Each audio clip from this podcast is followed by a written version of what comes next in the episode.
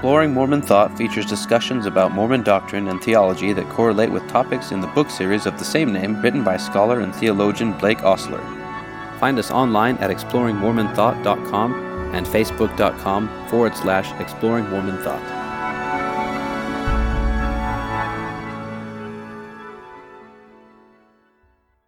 Welcome back, listeners, to Exploring Mormon Thought. Today we're going over Chapter 9 in Book 3. This one is titled Challenges to Mormon Social Trinitarianism, which is the view that we went over the last two episodes. And we actually brought up some of these objections in a form last time just because I hadn't read ahead yet, so I guess I jumped the gun a little bit on that. But we'll go over them a lot more objections here that I didn't even think of, and some other stuff. So let me start it out with a quote from the book that just kind of introduces the whole topic. So you say, "There can be little doubt that the view of the LDS Godhead that I propose differs quite significantly from traditional theology to the extent that it rejects metaphysical monotheism as the conceptual matrix to develop a theology. I submit that this view is more faithful to the scriptures and recognizes the nuances of the word God and the divine nature more adequately. I am certainly not claiming that the scriptures spell out these commitments and logical entailments in the way that I have. I am claiming that these basic commitments are fully scriptural and that the tradition has slighted the senses of God that recognize that there is more than one of the kind divine." And so I guess that's just kind of a little caveat to start out with, which I think is, a good way to do it. You're saying the scriptures, obviously don't explicitly say this, or everyone would just be like, oh, well, that's the view. But what you are saying is that with this view, it makes sense of the scriptural body as a whole, as far as you can tell, and also makes logical sense, which, hey, that's good too. Anything to add there? Well, solely that the view that I'm presenting is certainly more sensitive to the critical biblical view of the Old and New Testaments and critical of the way that quote-unquote monotheism is parsed. We have to recognize that the term monotheism never appears, not even once, in any of the scriptures, and that it is a conceptual term, and that monotheism, when we begin speaking of monotheism, because the word means just one, leads us astray, because instead of dealing with the data, it just gives us a conceptual matrix in which to pour everything. All right, and that bleeds right into the first section here, which I'll have Jacob take. The title of this section is The Problem of the Godhead and Monotheism. And so the primary argument against Mormon beliefs by many conventional Christians is that Mormons are, in reality, polytheists rather than monotheists. We hear this all the time. You guys believe in many gods. You believe in three gods. You don't believe in the one God. But you also bring up, so in Mormonism, we have but one God in at least three senses. First, there is only one Father who is the God of all other gods and the fount of divinity for the other divine persons, this being the Most High God, God the Father. The second is there is only one divine essence or set of shared properties or qualities that are severally necessary and jointly sufficient to be fully divine. And number three, there is only one Godhead consisting of the three fully divine persons joined in indwelling unity as one God. Do you want to expound on any of those three? Yeah, what I want to point out is that the innovation presented in Mormonism is that the existence of the Godhead is contingent. That is, it's possible for it to not exist. The Godhead could fail to exist if the three divine persons failed to choose to love each other, and they're fully free to make that choice. They have very good reasons not to make that choice, in fact, overriding reasons not to make that choice, but it's still one that's logically open to them. The second is the commitment that it is the nature of the loving relationship on which the divine properties depend. So another way to put that is that the divine properties emerge from the relationship of divine love to be something that they share over and above just what they are individually. The way that a molecule of oxygen is something different and more when it's in a molecular relationship with two atoms of hydrogen than it is when it's all alone. They manifest different properties. And so what we're looking at is the fact, and this is the key notion, the divine persons cannot be divine without each other.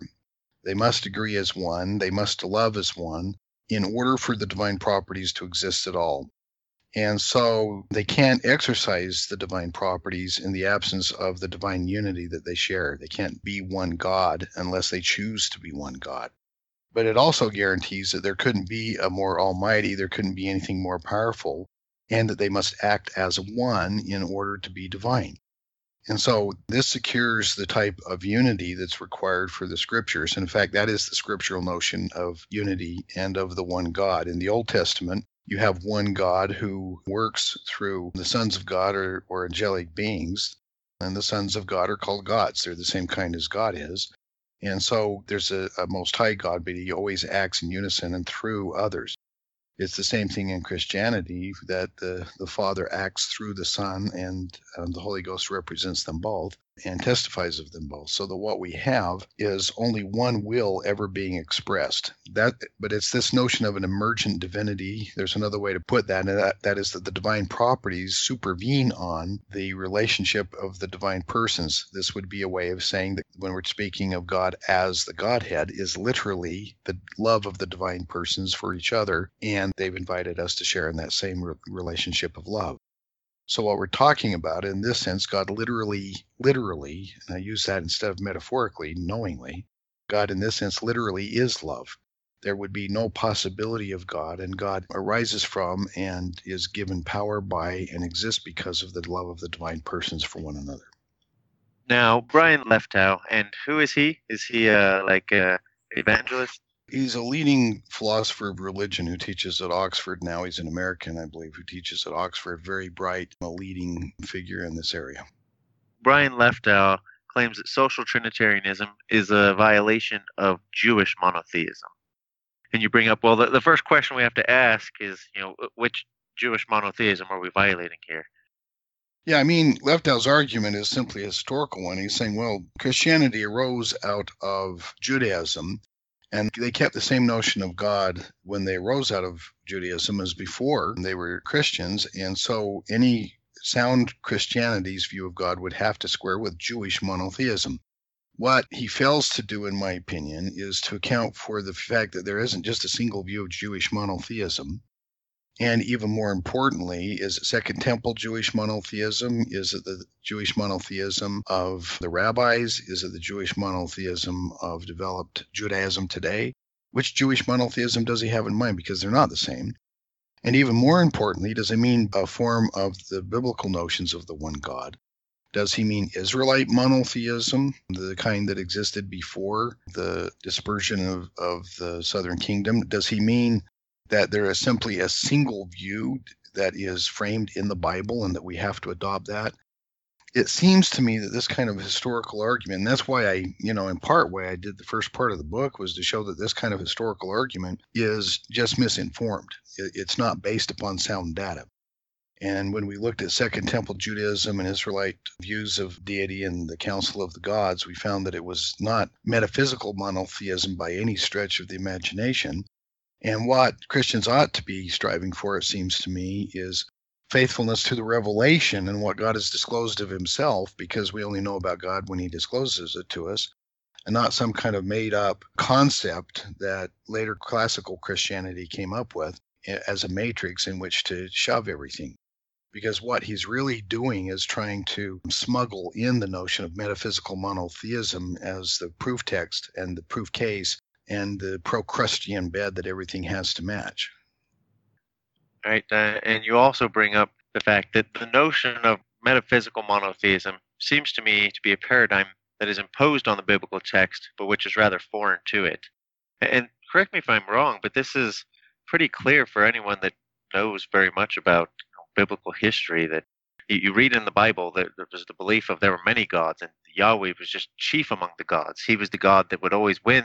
That's why we depend on Yahweh, not because he's the only God, but because he's the most powerful. Why would Leftow even think that metaphysical monotheism in this sense is a paradigm that should be imposed on the text? Well, you have to realize Leftow is, as brilliant as he is a very staunch classical Christian theologian in the image of Aquinas and those who adopted that view of God. And so what he's really trying to do is enshrine the Thomistic view of God as somehow the definitive Christian view of God. And it's just an assumption. Instead of doing the historical work to really tease out what he means, he just throws it out because it is, and here's the most important part of the argument, he knows that most of his audience will share this assumption with him without really critically assessing the assumption at all, and therefore will become a sound argument for them because they have a notion in mind and they think that that is the Christian Jewish notion. And if you don't fit it, you're out of touch with reality because that's what they taught and believed, and Christians believed the same God that the Jews did, and there you have it. So I think it's more of an unexamined, uncritical view, you know, and as learned as Leftow is, he should know better. Well, then the next notion that we get into is that of worship. You know, are we worshiping just one God? And you bring up, you know, given that the divinity of the divine persons arises from their indwelling unity, it follows that any notion of worshiping the Son or the Spirit apart from the Father, the one God, is conceptually impossible. The reason that it is conceptually possible is that the fullness of divinity of the divine persons depends on their perfect agreement and indwelling unity, making it therefore impossible for them to be fully divine without each other. So with that in mind, would we worship the Father if he was not in this divine unity? No, we wouldn't. I mean, when the Father was immortal on another planet, I don't imagine the people recognized him as God and worshipped him until after, like Jesus Christ. I mean, when Christ was a kid, it's not like a lot of people were praying to him or worshiping him. Worship is a very particular type of activity for human beings. It is the recognition of the ultimate source of salvation and life, and an expression of awe at the fact that this is the person who has set everything up for us and has given us everything, and who offers us the possibilities of the greatest growth possible. More than that, and I mean, I'll just make the statement, I would follow the greatest love anywhere, because love is the highest thing we know. Love is the greatest expression of the fullness of humanity that we can even conceive, and the Godhead represents that kind of divine love, with the Father having been the fount of that love, if you will. We love him because he loved us first. So when we're talking about worship, remember, I mean, let's put it into a biblical context. You've got in Revelation, John on the Isle of Patmos, according to Revelation, and he's got, we know, an angel who's taking him to heaven, but he doesn't know that because the angel keeps calling himself Jesus Christ and the very God and all that. And so John falls down to worship him, and the angel, in effect, looks at him and says, "What's wrong with you? Get up. I'm just a fellow servant like you are." And so the kind of obeisance that we give to God is not even appropriate for angels, and there's a reason for that. All glory and gratitude and honor go to the Father by means of the mediator, Jesus Christ, through the Holy Ghost. The fact is we can't worship one of them without the other because their unity is so tight. But the worship that we give them is because they have manifest this kind of steadfast love, and because they have undertaken the program that they have, and because of the kind of beings that they are, because of being in this relationship. And so it demands our worship. It's a recognition of our dependence on them for the realization of what we hold to be the most important, most valuable kind of reality imaginable. I have a question on this one. So, as per usual, I have an analogy and then like a question about if that relates to this. So, when a super rich person donates to a charity, though that's a magnificent act and it should be applauded and such, we seem to value higher someone who does it anonymously, not seeking this attention, rather than someone that does it and then therefore says, and please make sure that you acknowledge how great of a gift this was. Go ahead. Are you saying that God himself is demanding this, or you're just saying that the act itself seems to demand? And I guess that kind of answers the question, but I just wanted you to make the distinction, if you would. Well, in the Old Testament, God demands it repeatedly. And you know, he's demanding that Israel recognize him as their God because he has undertaken to make them a nation and to protect them. There's a reason why he makes that demand. If they will recognize him, then they will be able to emulate him and share in his glory. And they will be his people and known by his name. So it's really more like a king who is saying, you must recognize me as your sovereign and you have to swear fealty to me. And if you don't, then you're not included in my protection and in the kingdom. That's really the notion underlying what we're doing here. the kind of worship that we have in mind. You know, it's not like a sycophantic human being who's saying, look, you've got to suck up to me so I can give you more money, or you've got to suck up to me and recognize me. God is giving out of an abundance, not out of a need to be recognized.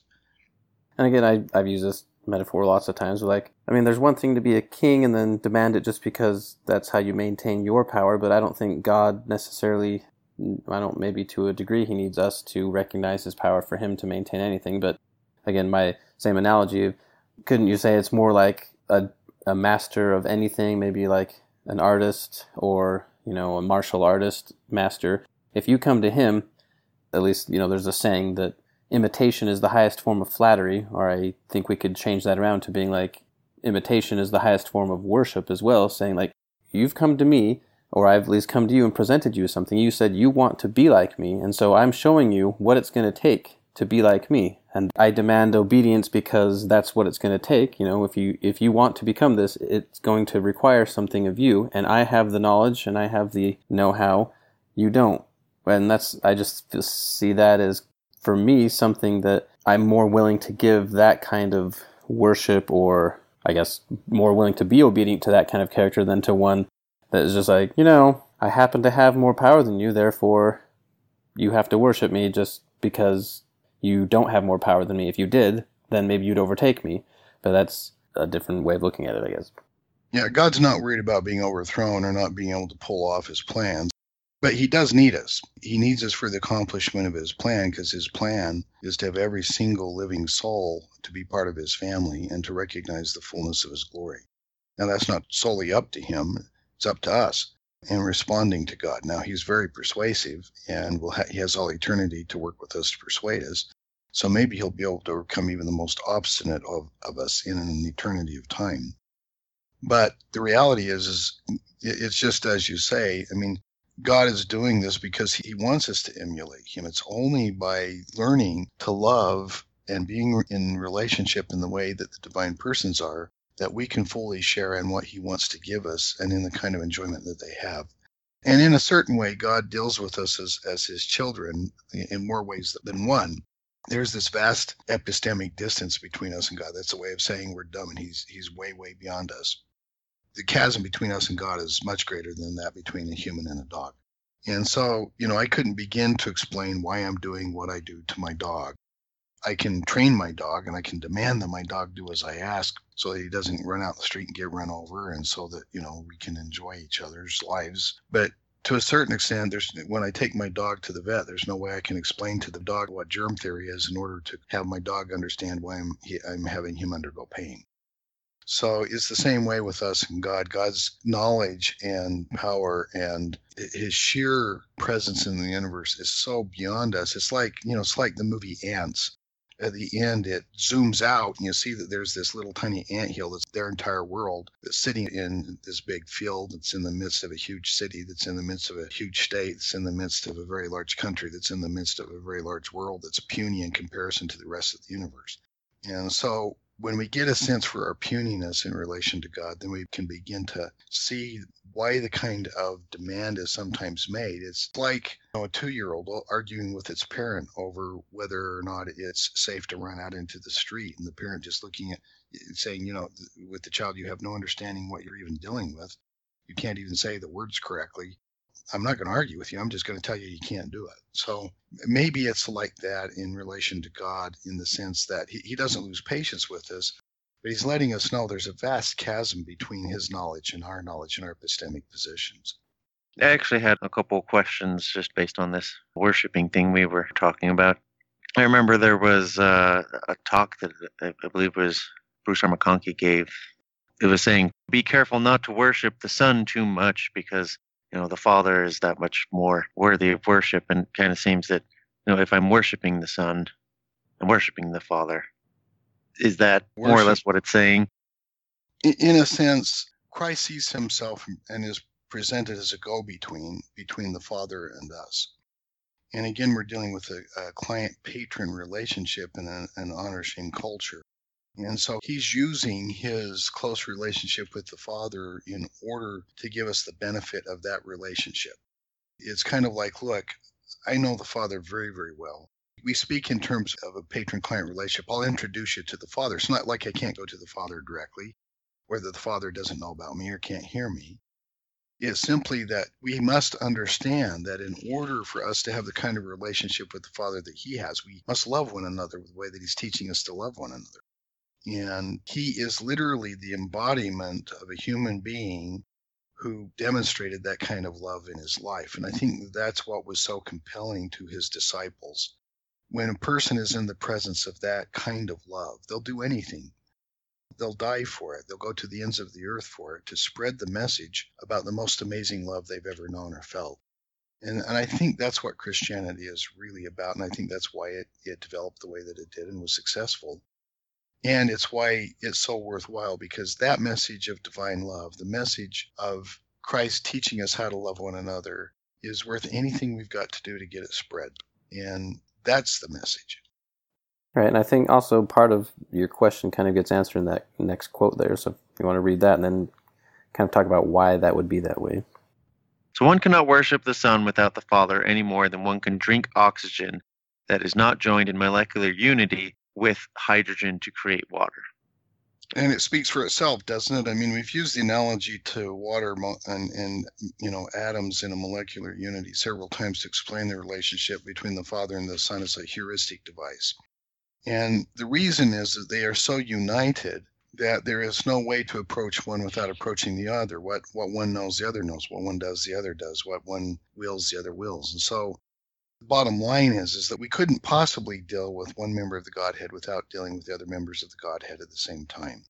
What I thought you meant by that quote was that because what we worship about the Father, let's say, the reason we worship Him arises because of the emergent divinity that comes from them. So anything worth worshiping from the Father is also true of the Son, and therefore, if you worship one for those reasons, you're also, in effect, going to be worshiping the other one because it has those same properties. Is that not what you meant? Sure. That's another way of saying what I just said, I think, but it's a good way of saying it. Yeah. With that quote, then I also have one more question. I think I might know the answer to this. So in the scriptures, we have someone calling Jesus good, and he says, "Why callest thou me good? There's none good but the Father." That's not an exact quote. I'm paraphrasing that. But why does Jesus say this if worshiping one is worshiping the other? I mean, if calling one good, you'd be calling the Father good, right? Well, no. Keep in mind you have the earthly Jesus of Nazareth, and he's teaching them to worship the Father, and that he is introducing them to the Father. He's not the one taking the credit. And when they say, "Why callest thou me good?" Jesus does this throughout his entire ministry. Somebody points at him, and he raises his hand and points to the heavens at the Father, because everything passes through. And so there would be no way for there to be some kind of recognition of Christ without recognizing that the Father is the source of everything for him. He loves his Father. He's teaching of his Father. Everything that Jesus does in his earthly life is about establishing his Father's kingdom on the earth. And so he's not pointing to himself. Not once in the Gospels, while he's immortal, does he ever suggest even remotely that he should be worshipped in any way. Everything goes to the Father. When he's resurrected, now remember again, as immortal, he's not fully one with the Father. In the canonic relationship of Christology that I have outlined, he empties himself of the fullness of his divinity. He's not omniscient. He's not omnipotent. And he doesn't always act as one with his Father. There's a possibility that his will would diverge from his Father's will. And he recognizes that possibility. And so when you get right down to it, Christ is recognizing that as a mortal being, he isn't fully divine. And it's appropriate for him to focus on the Father and to give all praise to the Father and all honor. All right, and with that explanation of him being mortal at that time, that was what I was thinking as well. Are there any other effects of Christology on this subject we want to discuss before we move on to the next section?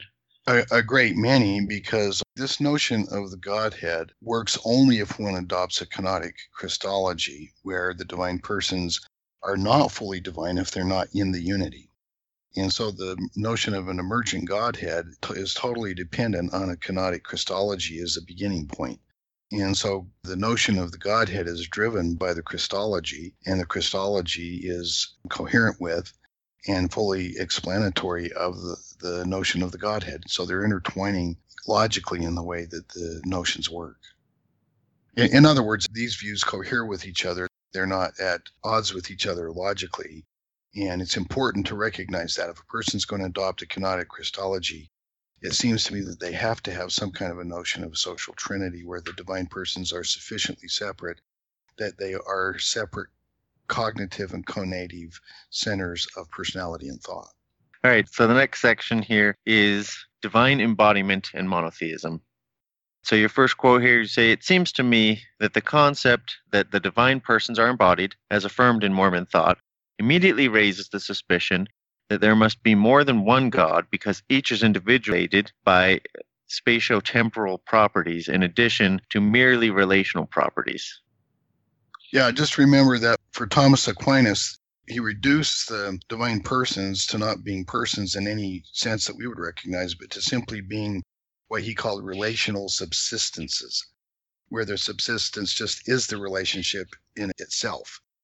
The bottom line is that if we're going to individuate persons by making them limited in a sense that they have a body and that their identity is somehow located in a body, that seems to severely limit the persons in terms of what they are, how they relate to each other, but more importantly, makes them definitely distinct.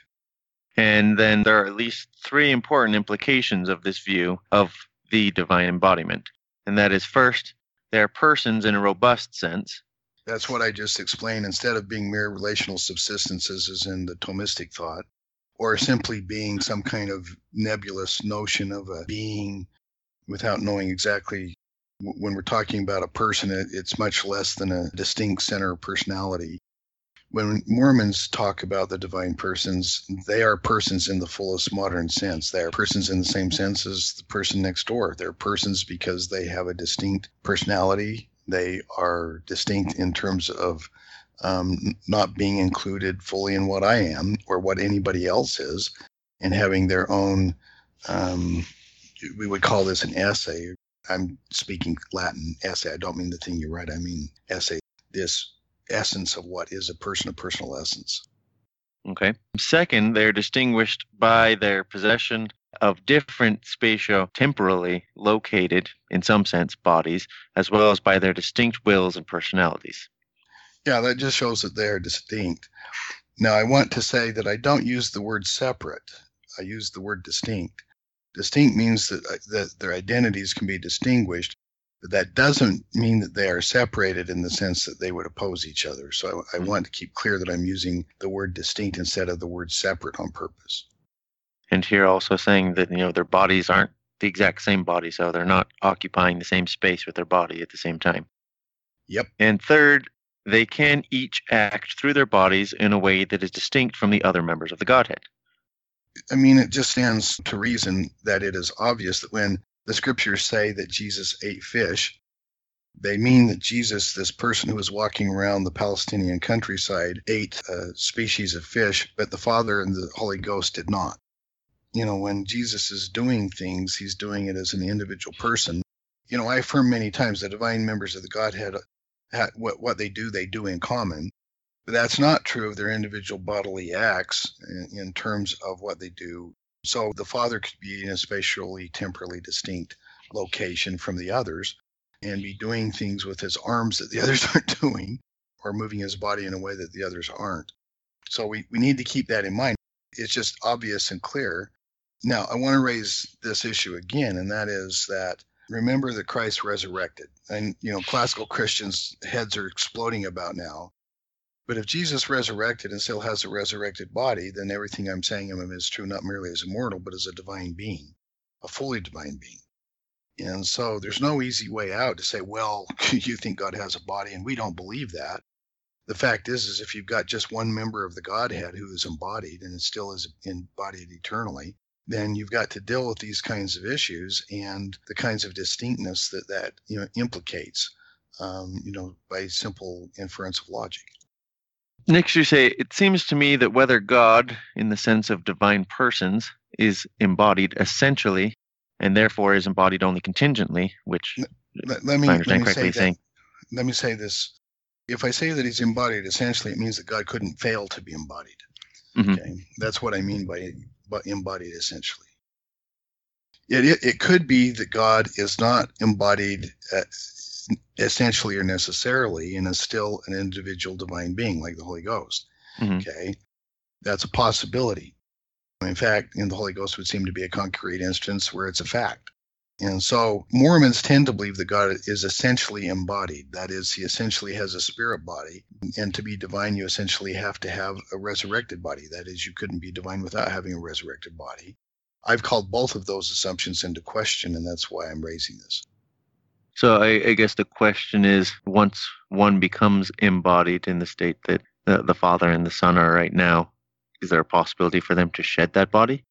Don't know. The scriptures don't address that. Alma says that once a person is resurrected, they are never disembodied or fail to have a resurrected body again. That's Alma 40, you probably recognize.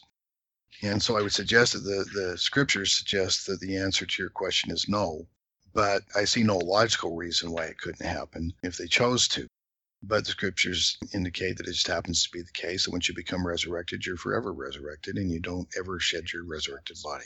But what you're saying is that the body isn't what makes you God, so that's not essential. So that's why you say you could shed it and you could still be God, because clearly he didn't have a body before and he was God before that, at least on your view. And we can say, at least if we look at Jesus, clearly he wasn't embodied at one point, but we consider him fully divine, and then he became embodied, but he was already divine before, at least as far as the view of Mormon scriptures would go, and specifically in Ether when he appears to the brother of Jared. Yeah, very clearly. And the Holy Ghost is yet to be embodied. And we recognize the Holy Ghost as a divine person presently. So the notion that you have to have either a mortal body and or a fully resurrected body in order to be a divine person is simply false. But it's a very common assumption held by Mormons that it's the fact that you do have to have that to be fully divine. It's just a false notion. Well, yeah, well, that stems from probably more of an idea that God became God, and that a necessary step along the way is to become a resurrected being, and that's part of the step or the progression to becoming a God. I think it stems from that school of thought. I agree with you, but what I've just explained also demonstrates why the two schools of thought are logically mutually exclusive. It can't possibly be the case that you grow to be a God by becoming fully resurrected, and you're not a God before, and that there be a Holy Ghost who hasn't gone through that fully to become fully divine, or that you had a son who was divine before becoming mortal. So any view that you're going to square with the scriptures can't have those kinds of assumptions in it, or it's a logical mess. I would agree with you.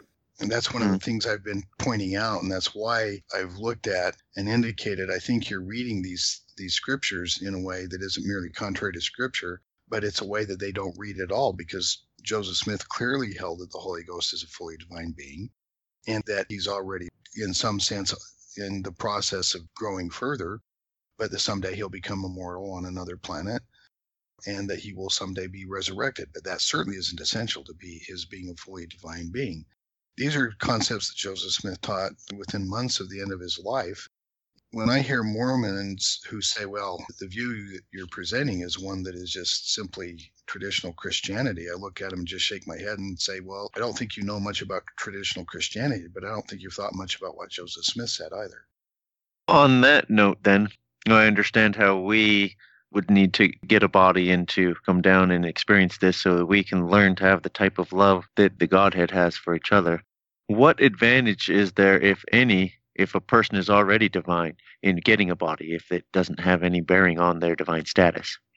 We already addressed that. There's a type of knowledge, experiential knowledge, which can't be gained except through having firsthand experiences.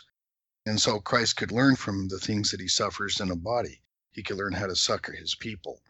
There are things that can be learned by a divine person by becoming embodied that can't be learned in any other way. The other concept here, and it's extremely important, is that when the divine persons are united as one in the Godhead, they can't experience things like aloneness or isolation or alienation. Those are the kind of things that are excluded by being in the most loving, complete relationship, most fulfilling relationship even possibly imaginable. And so in order for them to know what it is to be alone and alienated, to be rejected, a divine person would have to become embodied in that sense to learn from firsthand experience what it is to have bodily suffering and how to more fully and completely love. Now, you may say, well, that's a contradiction because God is already fully loving. But the problem here is that we're thinking of divinity as if though it's something already that would be fully completed if you reach. It's like getting to the end of the internet. Someday you'll get to the end of the internet, and God already made it to the end of the internet. And anybody who claimed that they made it to the end of the internet, you just look at them and say, I don't think you understand what the internet is. It's also like thinking of divinity as an 18-hole golf course, and if you get a hole in one on every hole and get 18, then you've got the greatest possible reality of an 18-score in golf. But that's not the way it is. God is like the full set of integers, and that is it's infinite. There is no complete set of integers that you could ever write down. It is always ongoing, always becoming greater. And so these are the differences in thinking. And this is why, remember, in book one, I start out by saying you've got to understand that Mormons don't think of God as an absolute upper limit the way that classical Christians do. We view God more in the way the process theists do, that God is always everlastingly in progress, always eternally progressing, and always self-surpassing in each new moment, because there is no greatest possible glory, no greatest possible love. All of these things can increase. The very notion of a greatest possible love is a contradiction, I would suggest. It's always increasing itself. It's always growing. And we can always learn new ways to love and have new kinds of knowledge by having these firsthand experiences. That's why. And I guess ultimately, those are all justifications after the fact, that the main reason that this is even asserted here at all is just because it's a teaching that Joseph Smith taught, and therefore we're trying to justify how that could be. And, you know, what you've said makes sense. It's a way to make it work, but ultimately it drives because that's one of the Mormon teachings, and therefore we have to take that into account. If you believe Joseph Smith at all, you should probably, take this one into account too.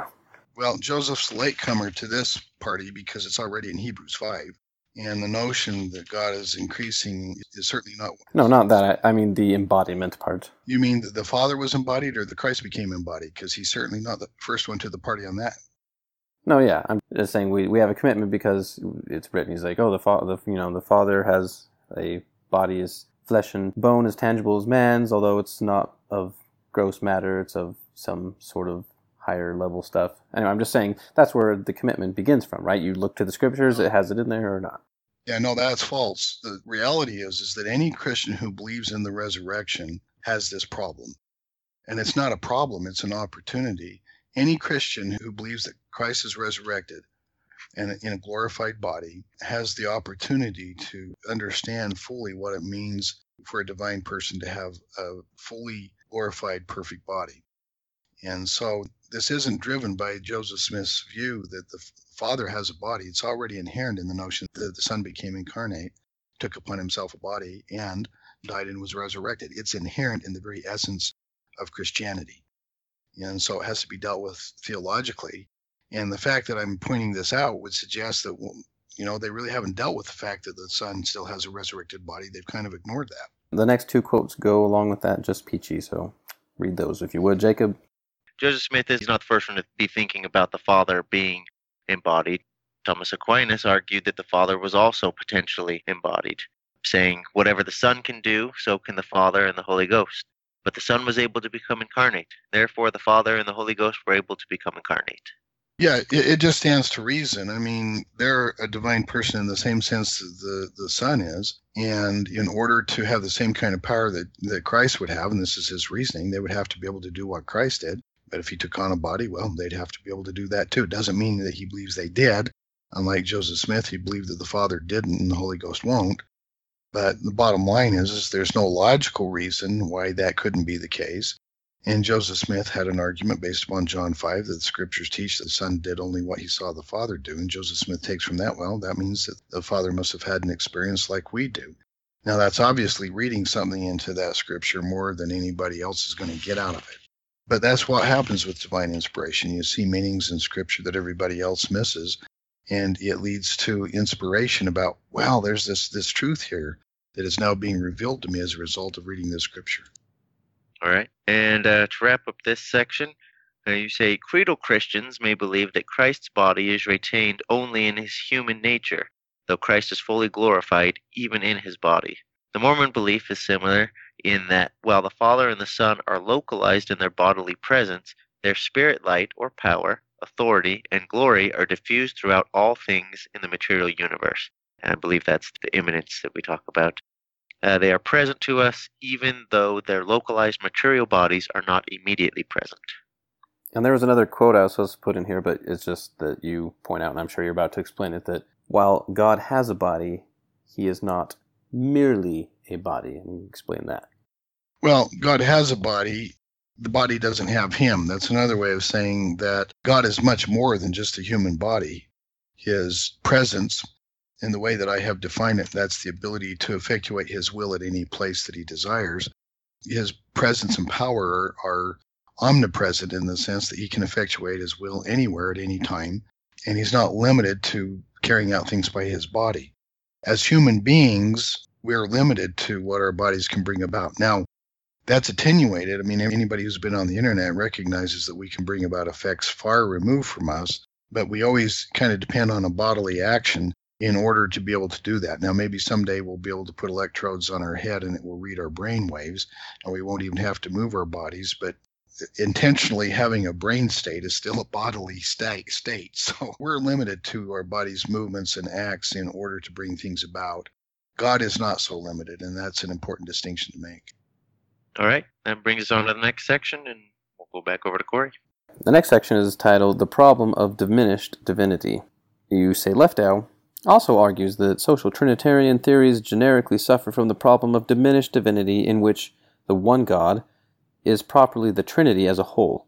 Thus, the Trinity as a whole is properly God, but the divine persons are not. And we talked about that a little bit already with social Trinitarianism, but again, this is just gives rise to, you know, each individually, and I think in your view too, it might have this problem. You say, I'll just read the next quote. See, Leftow undoubtedly would argue that the diminished divinity problem enters the picture in a new way, in my view, of the Mormon doctrine of the Godhead.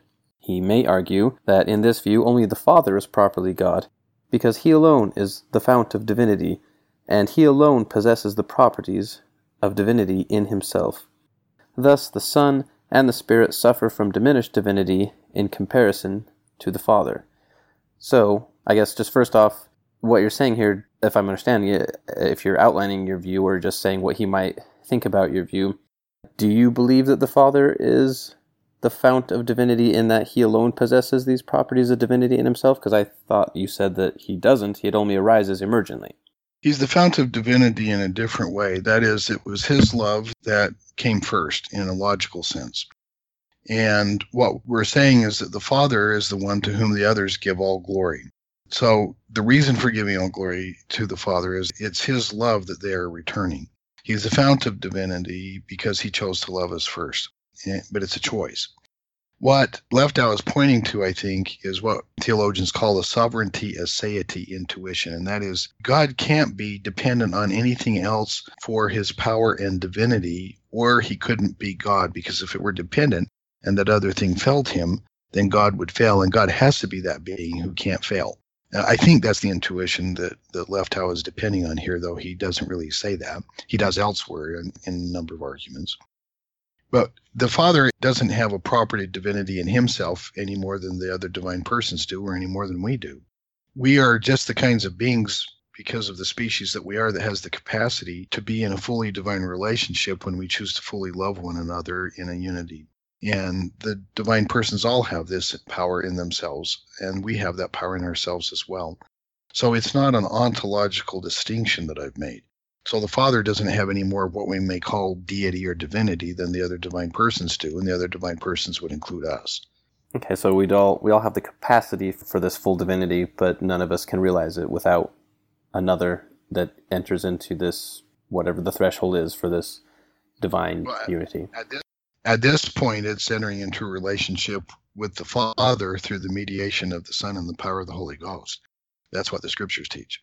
The reason for that is very simple, and that's the view that I've been propounding all along. That it's a relationship with the Father in that sense that is the fount of divinity. Okay, you just go on and say Leftow concedes that if a person has certain properties to a certain degree, then that person is fully divine, and you point out that is precisely what I propose. Yeah, I remember going back to Volume 1 when I defined what it was to have maximal knowledge and maximal power. So if one has those properties in their maximal degree possible, then that individual is fully divine. There's no such thing as individual divinity.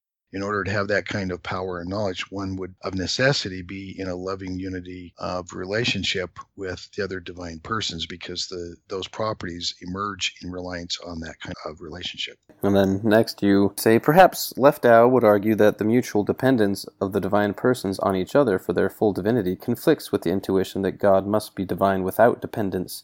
It may be argued that God must possess a deity or have the fullness of a divine nature in and of itself, or it would be possible that for God to cease to be God, and I guess we already talked about that one. We have, but I want to point out that the response to that is that the kind of power that the divine persons have, there's nothing outside the Godhead that could cause them to cease to be fully divine. They could cause themselves to not be fully divine by choosing not to love one another. But there's no problem if it's a free choice. If the worry is, well, suddenly they're going to stop loving each other, then I would suggest that that would be stupidity of the grandest sort. And when we're talking about omniscient beings, it's just that an omniscient being's not going to make that free choice because it would be stupidity. We'll bring that up in the next section, too, pretty directly. So let's move on if we will here. So you asked the question, how can the Father be the same divinity as the Son and the Spirit, and at the same time uniquely the one God who is incomparably great? And I didn't write down your answers here, but how can he be the one God if there are also... I don't know. I guess... And I asked this question again in a second, but last time, at least I thought, we came to the understanding that, well, it didn't have to be the Father that initiated this relationship. It just so happens that he did. That's right. There's nothing logically necessary that it's the Father, but there are a lot of other kinds of, factual necessities besides logical necessity. This is a factual necessity now because it has always been the case, and that's a kind of necessity of the past. And so at this point, it just happens to be that way. And, a reminder, we started out this discussion in defining three ways that when we talk about God, the God is one God. So those are the senses in which I believe that it's appropriate to say that there's one God. Okay, fair enough. And now we kind of move on to this. You say there is, of course, a long history of subordinationism based upon numerous scriptural texts which recognize the Son's subordination to the Father, which is some of the things you were talking about with Jacob. But you say, nevertheless, Mormons ought to be skittish about adopting any view that renders the Son subordinate in the sense that the Son is somehow less divine than the Father, because, like classical Christians, the Mormon scriptures clearly insist that only an infinite God will suffice to bring about the atonement. The notion that the Son is fully God is more central to Mormon scriptures than has been generally realized. So, yeah, it's just a recognition that it can't be the case that we're saying, well, there's this subordinationism, which means there's a graded kind of divinity and the Son is less divine than the Father. That just can't be. Okay, and next we're going to move into another problem, which is called the competing omnipotence problem. And just to introduce that, just if you take, at least in the notion of the classical meaning of omnipotence, meaning has all the power, basically, then it seems to be a contradiction saying that three beings have all the power, because the contradiction comes when they would come to one another, because can one thwart the will, or one thwart the attempts at asserting power of the other? And if they're all omnipotent, that's a contradiction. But you point out, you say, I believe that this supposed problem with omnipotence is quite easily answered given the view of God that I propose here. Necessarily, there cannot be competing omnipotent wills, because if the wills are in competition, they are, by definition, in the view that I have proposed, not omnipotent. Further, the divine persons will not compete with one another to achieve competing interests, because they are perfectly transparent to one another, knowing each other's will perfectly. In addition, they are perfectly rational, and it would be irrational to compete with another, a member of the Godhead, and cease to agree as one, because to do so would result in ceasing to be omnipotent. Thus, the divine persons would see that it is impossible to accomplish any purpose unless they agree. So you're just saying that, on your view, that's also a contradiction to say that there would be a problem there, just because their divinity would cease if they tried to compete with one another in the way that Leftow would describe. Yeah, the usual problem is simply as you described it. If two omnipotent people have differing wills, say that one wills to save the entire world, and the other wills to leave them free to decide on their own whether they will accept the saving relationship. They couldn't both accomplish their purposes, but if they're omnipotent, by definition, they have to be able to accomplish their purposes. And so that's the problem of competing omnipotence. An omnipotent being can't be thwarted by the will of another, or it's not omnipotent. On the view that I presented, there is no such thing as omnipotence unless the divine relationship of perfect love exists in the first place. And so there's not even a potential for divine omnipotent wills to compete or disagree, because if they do, then by definition, they're not omnipotent. That means that this problem simply can't arise. It just dissolves it. And then you bring up an analogy to explain it further. You say, the members of the Godhead are like flashlight batteries for each other. They have the capacity to let their light shine only if they are in the presence of a power source. They are a source of power that energizes each other, such that when they are united as one, their intrinsic capacity to shine is actuated. The divine persons empower one another. They do not create yet another divine entity. So I guess that is an argument we brought up in social Trinitarianism, saying that, well, technically God is only these united persons together, and that creates the entity God, whereas you're saying that's not like that. It's when they come together, their godlike abilities become enabled, and so they're still three completely individual gods, but they only have this ability when they have this relationship with one another. Yeah, it's like, I'm going to use another analogy, and it's a bad one, but it will stand out. In Indiana Jones and the Temple of Doom, they had these three stones that they had to find, because when they all came together, they had a power that was immense. But they all had to be brought together before they had this power. So they had found two of them, and they're sitting there. And then when they brought the third one and put it where the other three are, they all began to shine, and they had this power together. But you had to have the third one so that they had this power. It's another way to think about it. Oh, that's a good one, yeah. Let's see. So I had a couple questions here. And one I wrote down, one I didn't. So let me try to articulate the first. So as far as the subordination is concerned, I don't know, in my mind, it just seems like we don't have three wills being realized. We only have one will, the Father's, because the other two always submit to the Father. And I'm sure we'll bring this up later, but if we are later, humans can join into this divine relationship, and it's only if they submit their wills to the Father as well. So ultimately, if everyone submits to the Father, then no one else seems to have a will. It's just the Father's will, because if you you point this out in a second. You say they can disagree with one another, and you can expound on that. But if they do, then they cease to be God. But yet, it just seems like they always have to submit to the Father, and therefore the Father's will is the only one that actually will ever be actuated. Right, the Father's will is the only one that's ever manifest. It's like when Christ is looking at death on a Roman cross and he's saying, Father, let this cup pass from me. He doesn't want to do it. And his will is clearly potentially diverging with the Father's, because it seems to be implied that if he doesn't want to go through it, he doesn't have to. But then he says, nevertheless, not my will, but thy will be done. And I think what's happening here is Christ is recognizing, in order to carry out the divine plan, I've got to go through with this. I can choose to shrink from this, but if I do, the entire plan is lost. And because I love the Father and because I love everybody else so much, I'm going to go through with it no matter what the cost. And so he has a choice, but if he makes the wrong choice, everything is lost. But that's just the way it is with us too. If we make the wrong choice, we're lost. We can choose not to be in this relationship. You're looking at it in the perspective we are. You're saying, well, that's just stupidity. Why would anybody make that choice? You're telling me I have the choice to be in the most fulfilling relationship possible and have everything in the universe and wield all the power and have all the knowledge possible and to be able to express who and what I am fully in the greatest of all possible relationships? And I'm saying, yeah, you can choose not to be in that relationship. People make decisions to create distance between them and others, even when they know it's going to cause misery for everyone. That's just human stupidity, and it's just the way we sometimes are. So, yeah, but when we do, we separate ourselves. The divine persons, if we're going to be in that kind of relationship, then we submit to the Father's will. That's the condition. Okay, well, that's what I mean, maybe it's just kind of my, American mindset that values the individual so much, but I tend to have a fear of my will not being my will anymore, or not ever being able to be realized, and always, like, if I'm in a divine perfect, loving relationship with someone who that basically supersedes my will at all times, otherwise I can't be in that relationship. Is that worth it, or am I just looking through it through the wrong lens? Well, we could get very particular. Look, it may be that your will could diverge in different ways, like you could choose to be in different places. You can make choices, obviously, about who you're married to for all eternity, those kinds of choices. And God leaves that up to you.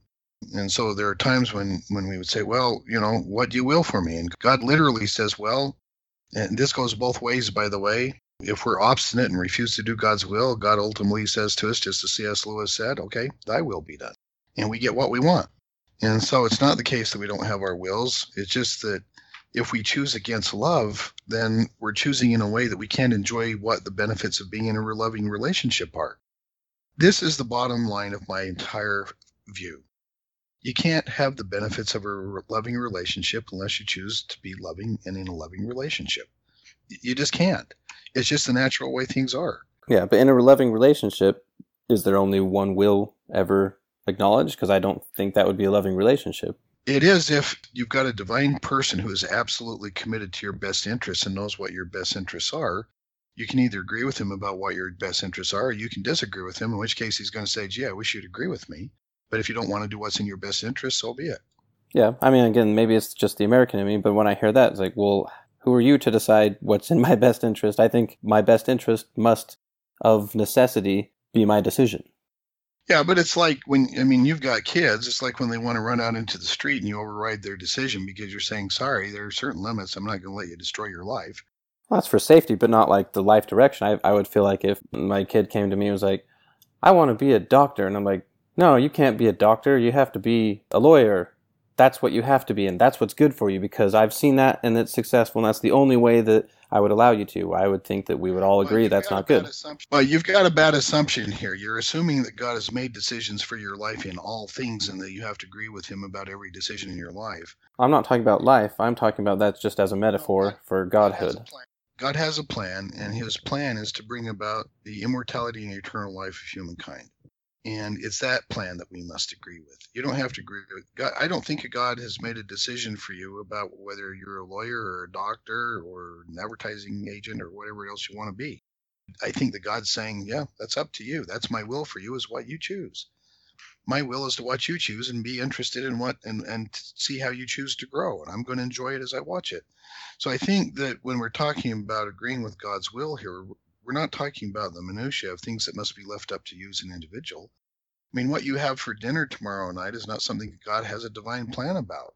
Okay. I was trying to use that as a metaphor for when we're in the divine unity. I'm not really thinking about right now, because right now I can see how it'd be like, well, I have a limited cutoff knowledge from all the knowledge that you could have as a God. But once you're a God and you share all this knowledge, then I think I should be able to have just as much of a say on the will as everyone else. And I can understand, I guess that wouldn't work if everyone, then that comes back to the power of competing omnipotence, I guess, which you say can't happen, but I'm saying.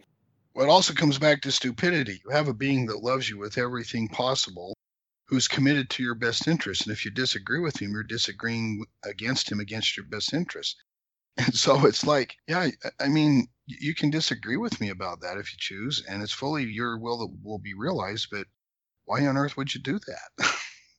All right, fair enough. And then I had another question. Last time we talked about, and I don't remember exactly if you agreed with me, but we did agree it was maybe logically possible. And you say the only reason that it wasn't this way is just because the scriptures say it. So you say that there's only one Godhead and, let's say, a center of divinity. And I use the analogy of a sun that attracts other planets and its gravitational pull is the thing that allows them to be in existence in the way that they are.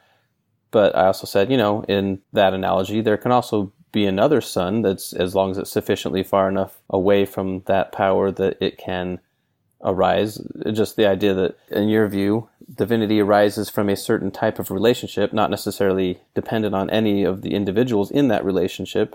We just happen to have the scriptures that say it was this particular being. But logically, another set of beings in this kind of relationship could arise, and I call that a logical alternative Godhead. And couldn't that then somewhat compete or thwart the will of this Godhead and give rise to another sense of the problem of competing omnipotence? Now, that is logically impossible because the love that the Father has is all-inclusive. It includes every living being and every living thing as a practical matter, and even unliving things like the Earth and planets. And so if there were two Godheads, they couldn't possibly compete because they would be in love with each other. It'd be like two galaxies that merge with each other. You can go look at the pictures online of what the Hubble Telescope has taken of galaxies merging if you want. They would just automatically merge because they would realize in their love that it makes sense to simply be in loving union with each other to fully express their love. I won't get more into that then. These next two were things that I asked in the last podcast, and I was happy to be reading that you had addressed them in this chapter, and maybe you should have just told me that. But anyway, we'll sort of address them here, but we've already kind of talked about them, so I just want to read what you said here. You say, "It may also be asked why there are three united from all eternity instead of two, or 3 million. The answer is that the number of divine persons united from eternity could have been any number, but Revelation discloses that the number just happens to be three. Because the choice to be so united is a free choice in a libertarian sense, it is a mistake to seek some answer outside of the will of the divine persons that dictates that they must make that choice." I don't really understand what you mean by that last sentence, so what do you mean? It's the very nature of free will that there isn't something external to the will that dictates what choice it makes. All right, and then this other question I asked last time too, and I've asked it a few times, but apparently you had thought of that before. You say, "It may also be asked how it is possible for persons to choose from all eternity to be in such a relationship. It seems that there must be at least some temporal moment prior to the time that they chose to be in the divine relationship of indwelling unity. However, it is not true that there must be a time before they freely chose to enter into relationship with each other. It is logically possible that in each moment of the existence for divine persons, they make such a choice. Therefore, it is logically possible that they make that choice in every moment of eternal existence." So we've talked about that at length previously, but... Right. The notion is very simple. If it's possible to make the decision at this point in time, it was possible to make the same decision at every time at which one existed, and if one has existed for eternity, it's possible that that choice has been made in each moment of eternal existence. Right, but we did talk about last time that, again, this, like the other of there being three, is, at least from what you said, was basically only because that's what it says in Scripture, that God is from eternity to eternity, one God and such. But I just had a kind of a logical question, not logical, but like just a question about the Scriptures, because you had mentioned, at least in the Hebrew translation of the Scriptures, eternity, the words that they use either just mean kind of like a really, really long time, or like an epoch of time, or just a non-specific period of time. And so logically it's possible that they weren't in this relationship. That's not essential to them being gods. It can arise because that's the only way that we can enter this relationship, if it's not logically necessary that they're in this relationship. And also, you pointed out, it can't be necessary that they're in this relationship because they have to have the freedom to not be in that relationship. So, other than it being in the Scriptures, is there any other reason why it couldn't have been that it arose at some point?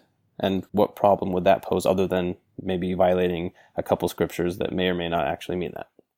Because the order of the universe is dependent on the divine will, it's necessary that in each moment of the universe that they've been ordering it. Okay, but the universe, as we know it, has not existed ordered. Otherwise, they would not have had to order it, correct?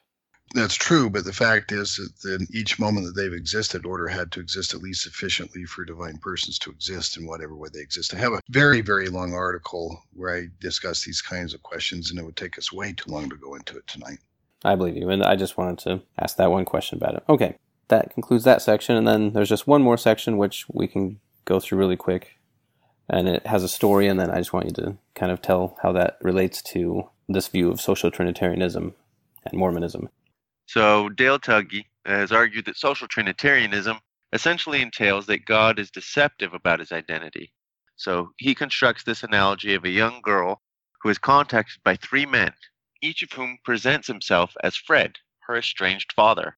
Although, in reality, none of them is Fred, and the three of them arranged among themselves to each contact her from time to time, presenting himself as her father. When the little girl finally meets Fred, she discovers that there are in reality three of them, and that none of them is really her father. In essence, there is no Fred. She correctly feels that she has been deceived about who had been contacting her over the years. Her father is really the three of them together somehow.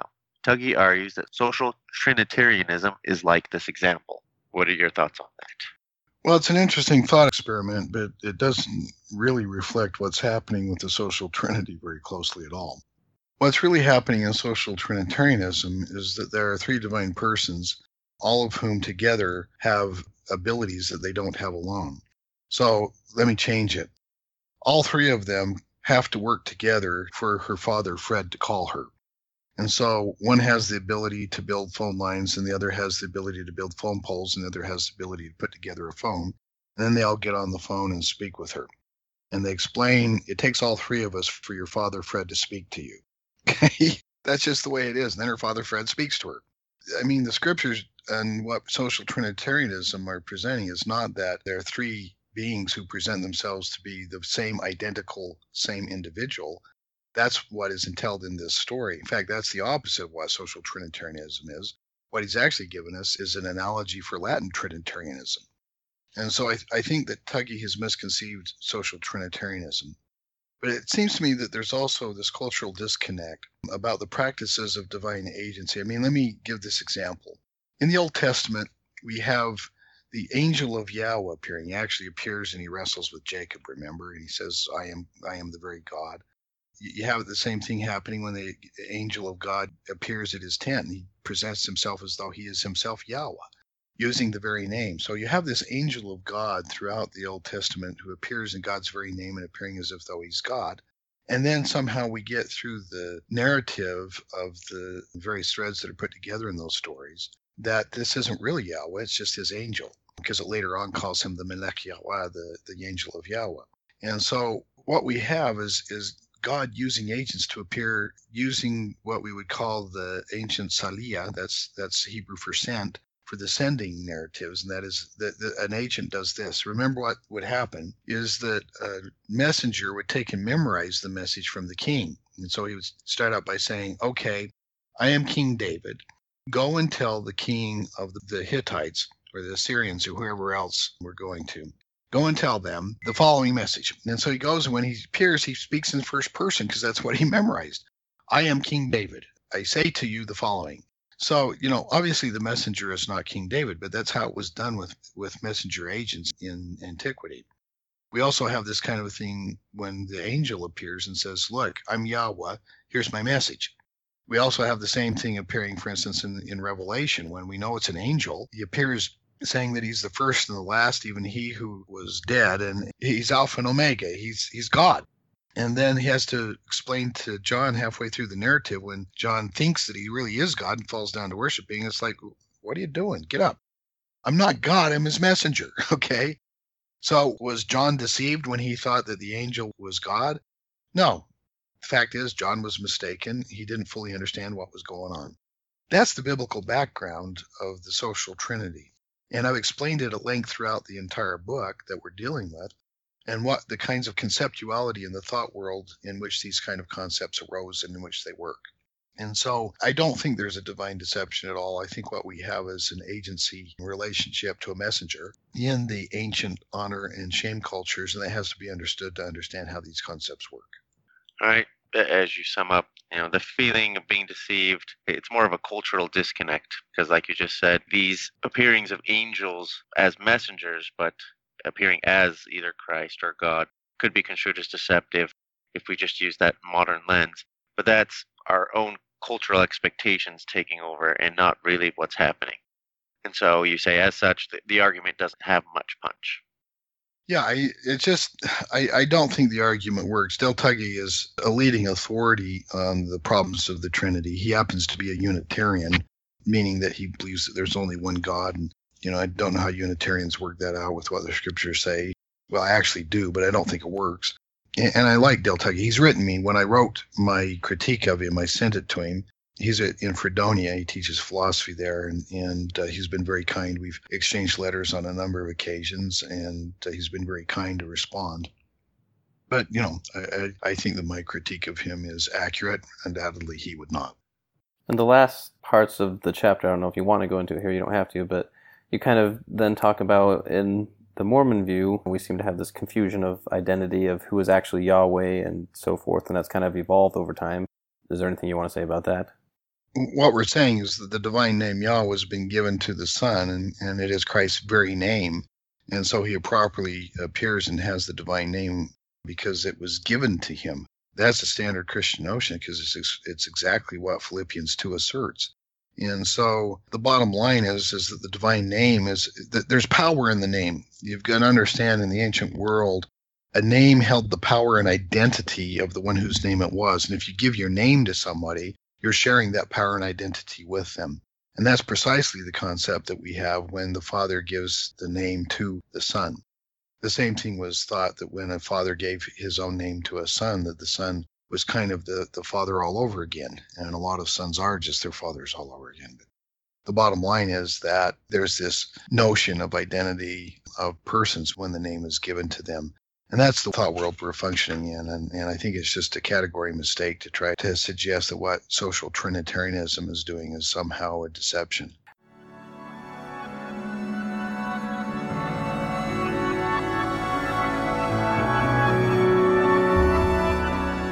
Thank you for joining us. To support the podcast, donate at exploringmormonthought.com. Follow us on facebook.com/exploringmormonthought.